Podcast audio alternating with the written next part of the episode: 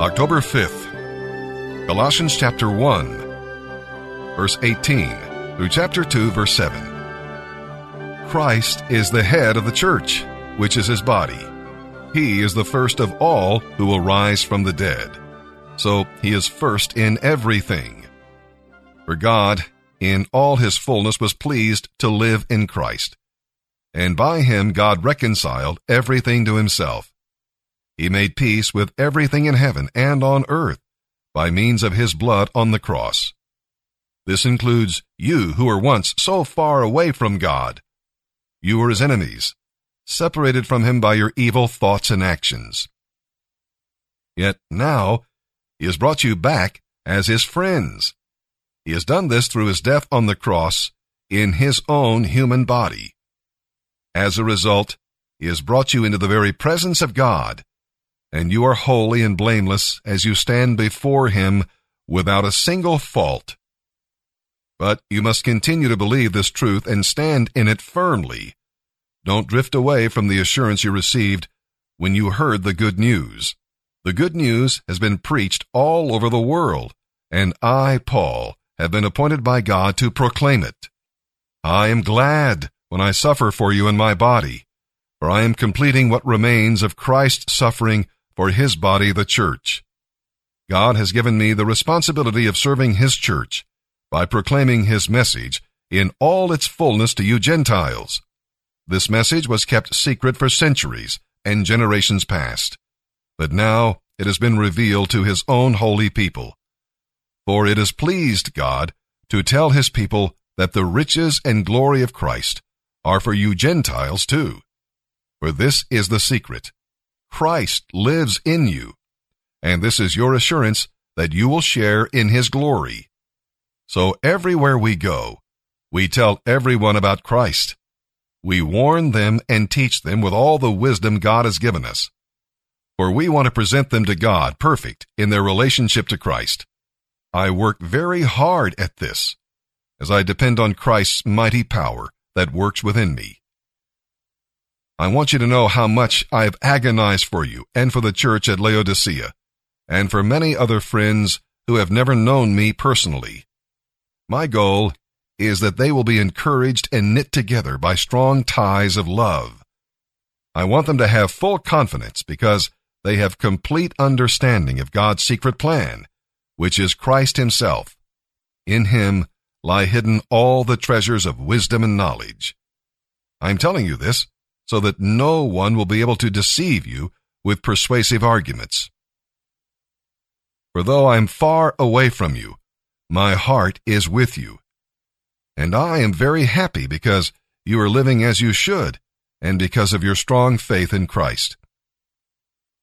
And now, just as you accepted Christ Jesus as your Lord, you must continue to live in obedience to Him.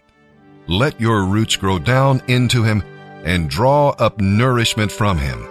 So you will grow in faith, strong and vigorous in the truth you were taught.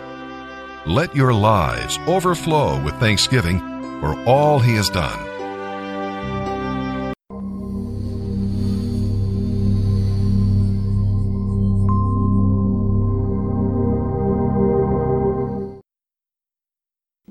Trust God two single syllable words that you have heard forever, but you will discover as time passes how difficult they are to obey. Trust God. Of course, I have no way of knowing what the future holds for you. You may lose your home and everything in a fire. You may lose your spouse to an early disease detected but not cured. You may lose your dreams, your hopes. You may lose a relationship that you have cultivated over the years.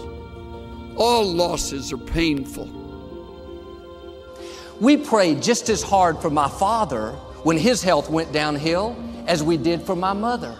We quoted the same scriptures.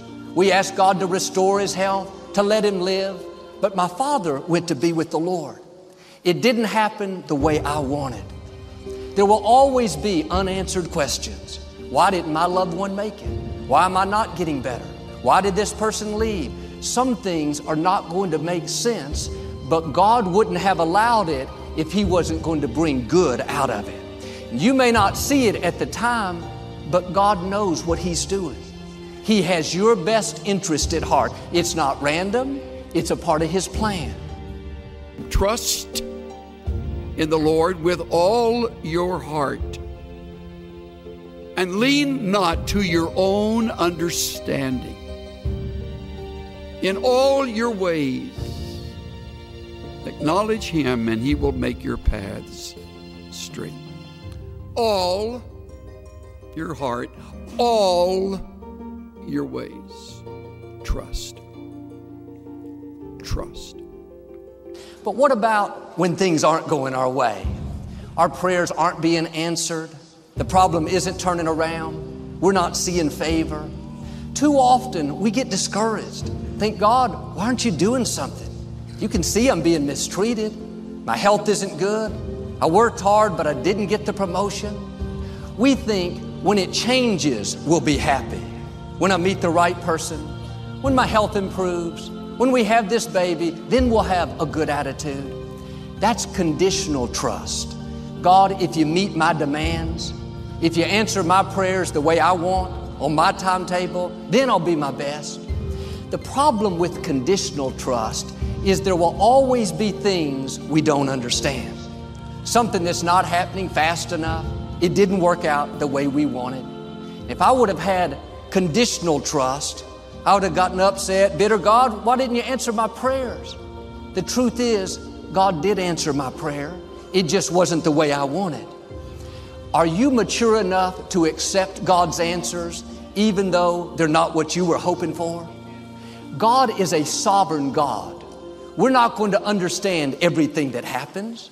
Faith is trusting God when life doesn't make sense. God doesn't take us in a straight line. There'll be twists, turns, the disappointments, the loss, the bad breaks, they're all a part of His plan. But if you have conditional trust, you'll get discouraged and think, why is this happening? I'm going the wrong way. But God is still directing your steps. Trust Him when you don't understand. Trust Him even when it feels like you're going the wrong direction.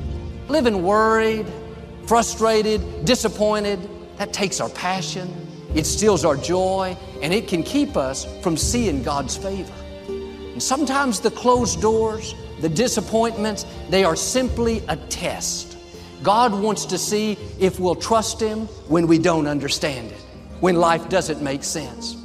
We have to show Him that we don't have to have the house to be happy. If we don't have the baby, we're not going to live bitter and sour. You're believing for your health to improve. But when you can say, if it doesn't get better, God, I'm still going to honor you. I'm still going to be my best. When God sees that you don't have to have it, many times, like Him, God will give you back what you were willing to give up. Are you living frustrated because your prayers aren't being answered the way you want? Your plans aren't working out? Take the pressure off. God is in control. He knows what's best for you. You're not always going to understand it. If you did, it wouldn't take any faith. I'm asking you to trust Him unconditionally. If you'll do this, I believe and declare God is going to work out His plan for your life. He's going to open the right doors, bring the right people, turn negative situations around, and take you to the fullness of your destiny.